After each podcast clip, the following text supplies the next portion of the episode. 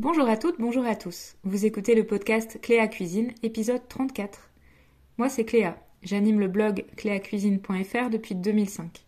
Grâce aux recettes et aux astuces que je partage sur mon blog via mes livres, mon programme de coaching et les épisodes de ce podcast, j'ai la volonté de vous accompagner vers une alimentation du quotidien à la fois saine, gourmande et écolo. Aujourd'hui, j'avais très envie de vous parler de ce qu'on peut faire quand on ne sait plus quoi cuisiner. Moi, ça m'arrive régulièrement, euh, comme à tout le monde, et parfois, parfois j'avoue que j'apprécie ces périodes où finalement je réfléchis très très peu au contenu de mon assiette, qui de ce fait reste euh, vraiment très simple, parfois répétitif. Et puis, immanquablement, au bout d'un certain temps, je commence à me lasser et j'ai envie d'avoir envie de créer de cuisiner et de manger des choses nouvelles, des choses différentes. C'est d'ailleurs euh, ce qui m'arrive en ce moment. C'est ce qui m'arrive à peu près tout le temps après la période des fêtes, même si euh, elle n'est pas forcément euh, très marquée culinairement pour moi. Une fois qu'elle est passée, et avec elle toute la, cacophonie, vous savez, des, recettes pour recevoir qui sont publiées ici et là, je pense que si vous vous rendez un petit peu sur les blogs ou sur les réseaux sociaux, vous voyez sans doute de quoi je veux parler tant de recettes à base de produits festifs, toutes plus impressionnantes, plus, plus compliquées, euh, plus épatantes les unes que les autres. Des recettes tellement nombreuses que notre cerveau n'a même plus assez de bandes passantes pour les gérer. Et puis voilà, la nouvelle année et le soufflet qui retombe. En général, c'est le moment où il faut justement trouver un nouveau souffle. À un moment de l'année où c'est pas forcément facile, euh, du côté des, produits disponibles, parce que le cœur de l'hiver, bah, c'est plutôt les choux, les légumes racines, dont on s'est déjà peut-être un petit peu lassé. Donc évidemment, janvier, c'est pas la seule période de coup de mou créatif en cuisine. On en traverse d'autres tout au long de l'année. Mais c'est en ce moment-là, et pour cette raison, que j'ai eu envie de vous confier mes outils en cas de baisse de créativité culinaire. Donc que faire quand on ne sait plus quoi faire en cuisine?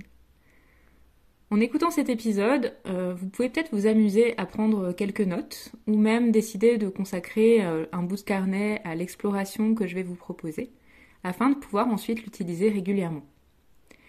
Ma proposition de départ pourra peut-être vous sembler un petit peu contre-intuitive, mais je vais tout d'abord vous inviter à fermer tous les canaux d'inspiration culinaire qui se trouvent autour de vous.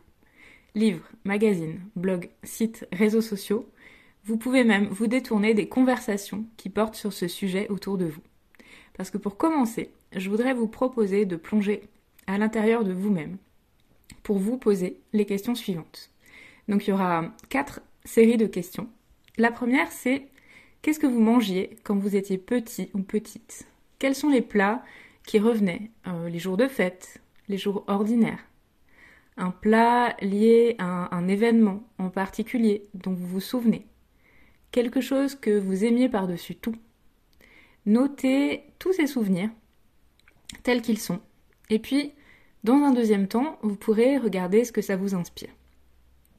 Qu'est-ce que vous pourriez en faire maintenant euh, avec euh, les ingrédients que vous aimez utiliser en ce moment, avec votre manière de cuisiner telle qu'elle est en ce moment, qui est sans doute différente de ce qu'on vous servait quand vous étiez petit. Mais qu'est-ce que ça vous inspire? Euh, Moi, par exemple, je me souviens qu'on mangeait de temps en temps des soufflés à la maison. Et c'est un plat que je ne cuisine pas du tout, parce que je le trouve un petit peu, un petit peu contraignant. Déjà, on y met beaucoup d'œufs et de fromage, ce qui contrarie euh, mon approche plutôt euh, de, cuisiner peu de produits laitiers, de pas trop de protéines animales. Et euh, le soufflé, il faut le manger dès qu'on sort du four. Si on attend quelques secondes de trop, ben c'est moins bien. il a retombé, c'est fichu. En vous disant ça, je réalise que j'ai mis sur mon, chemin de réflexion ce qu'on appelle des pensées limitantes. Bon, beaucoup d'œufs euh, et, un peu de fromage, et alors finalement, si je décide d'équilibrer mes autres repas en conséquence pour ne rien changer à ma consommation hebdomadaire d'œufs et de fromage, en quoi est-ce que préparer ce soufflet se heurterait à ma démarche écologique ou à l'attention que je porte à ma santé? On sait, l'équilibre alimentaire ne se fait pas en un repas, ni en un jour, mais plutôt sur euh, une petite semaine, on va dire. Et si un soufflet constitue un tel événement, euh, à table, à la maison, gageons que tout le monde saura se mobiliser pour être assis autour de la table au moment le plus stratégique, pour le voir sortir du four tout gonflé et lui faire la fête qu'il mérite. Donc me voilà maintenant avec une grande envie de préparer un soufflé au fromage et peut-être aux épinards aussi, mais là je serai peut-être la seule à l'aimer à la maison, donc à, réfléchir. Deuxième série de questions que je vous invite à vous poser. Quel est le dernier plat que vous n'avez pas cuisiné et que vous avez adoré? Donc ça, ça peut être au restaurant, euh, ça peut être chez des gens qui ont cuisiné pour vous, ou bien ça peut être un plat tout préparé que vous avez eu l'occasion de goûter. Qu'est-ce qu'il avait d'extraordinaire? En quoi est-ce qu'il était différent de ceux que vous préparez à la maison? Est-ce qu'il y avait une texture, un goût, un ingrédient, une présentation qui vous ont interpellé? De quelle manière est-ce que vous pourriez vous inspirer de cette expérience?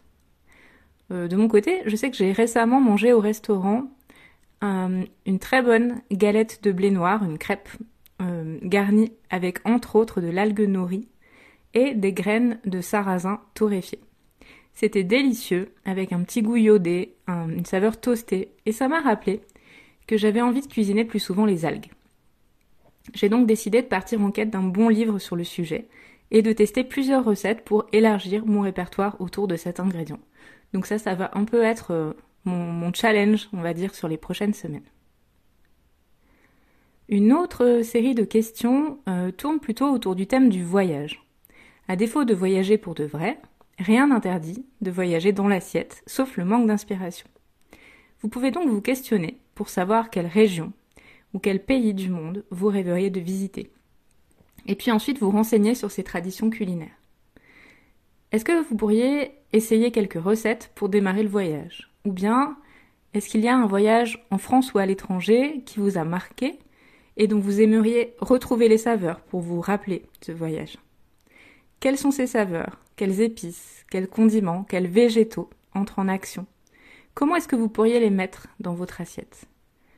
Personnellement, euh, j'ai découvert assez récemment un très bon restaurant indien qui propose une cuisine indienne à base de produits bio et locaux de ma région, euh, avec une carte très courte, et il prépare notamment une sauce euh, à base d'épinards et de farine de pois chiches, vraiment très originale. J'en avais jamais goûté des comme ça avant, et ça m'a donné envie d'essayer de retrouver cette onctuosité, et l'intensité du mélange d'épices utilisé. Donc j'arriverai probablement jamais à un résultat identique, mais ça me permettra d'aller vers des épices, d'aller vers une farine, et probablement vers des condiments que je pense trop peu à utiliser d'habitude.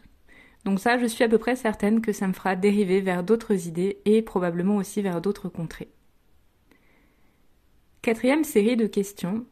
Pourriez-vous essayer une méthode de préparation des aliments différente? Gageons qu'au quotidien, vous ne jouez pas avec la totalité de la palette à notre disposition. Consommez des choses crues, les faire frire, les faire cuire à la vapeur, rôtir au four, poêler, laquer, sauter au wok, faire mijoter dans un bouillon, dans une sauce. Qu'est-ce qui manque finalement à votre répertoire? Qu'est-ce que ça vous inspire? Pour ma part, j'ai l'habitude de cuire les aliments plutôt à l'étouffer, et ces dernières années, j'ai pas mal exploré la cuisson à la vapeur, que j'adore, notamment pour les pains et les gâteaux. Mais en me posant cette question, je réalise que j'ai plutôt envie en ce moment d'aller euh, vers des consistances un petit peu plus saisies, un petit peu plus grillées dessous et fondantes dessus par exemple. Ça me fait penser aux gyoza, ces raviolis japonais qui sont euh, saisis à la poêle sur une face et cuits à la vapeur d'eau sur l'autre face. J'ai d'ailleurs décidé de les faire totalement maison avec la pâte maison et la garniture végétarienne et euh, de vous proposer la recette prochainement sur mon blog. Donc finalement, vous voyez rien qu'avec notre tête, un papier et un crayon, voilà que les idées peuvent jaillir de cette brève, introspection sans qu'il ait été nécessaire d'aller prendre de l'inspiration ailleurs. Je pense que c'est un peu l'erreur qu'il est trop facile de commettre quand on manque d'idées, c'est d'aller voir tous azimuts ce que font les autres et de les imiter. Mais ce faisant, on peut complètement passer à côté de notre propre personnalité culinaire, de nos envies profondes et de ce qui nous fait vraiment vibrer. Donc j'espère que ces quatre séries de questionnements vous auront aidé à vous aligner sur votre propre moteur d'idées. Dans un deuxième temps, et dans un deuxième temps seulement, retournez donc feuilleter tous vos livres et carnets de cuisine, vérifiez les recettes que vous avez mises en favori dans votre ordinateur ou dans une application, et lister euh, toutes celles que vous pourriez ajouter à cette nouvelle liste d'envies et de choses à tester. Faites ensuite le tour de vos placards et notez les ingrédients que vous aviez un petit peu délaissés. Ensuite, en utilisant un moteur de recherche, comme celui que j'alimente sur mon blog ou sur le site satori.fr, vous pouvez faire une recherche par ingrédient et ensuite noter les idées nouvelles qui en ressortent pour terminer par exemple votre bocal d'amarante, de sarrasin ou de miso. Là encore, ça devrait vous permettre de dériver vers de nouvelles idées et ainsi de continuer à dérouler la pelote de la créativité. Bon, j'espère qu'à ce stade, vous fourmillerez d'envie et de projets en cuisine et lorsque le soufflet retombera, n'hésitez pas à reprendre votre carnet, à réécouter cet épisode et à vous reposer ces séries de questions. D'autres réponses surgiront parce que vous serez différents, différentes à ce moment-là et ce sera reparti pour un tour. C'est en tout cas ce que je vous souhaite pour cette année qui commence. Plaisir, santé et créativité en cuisine. Je vous donne rendez-vous très bientôt dans un prochain épisode et sur mon blog pour de nouvelles recettes. À bientôt!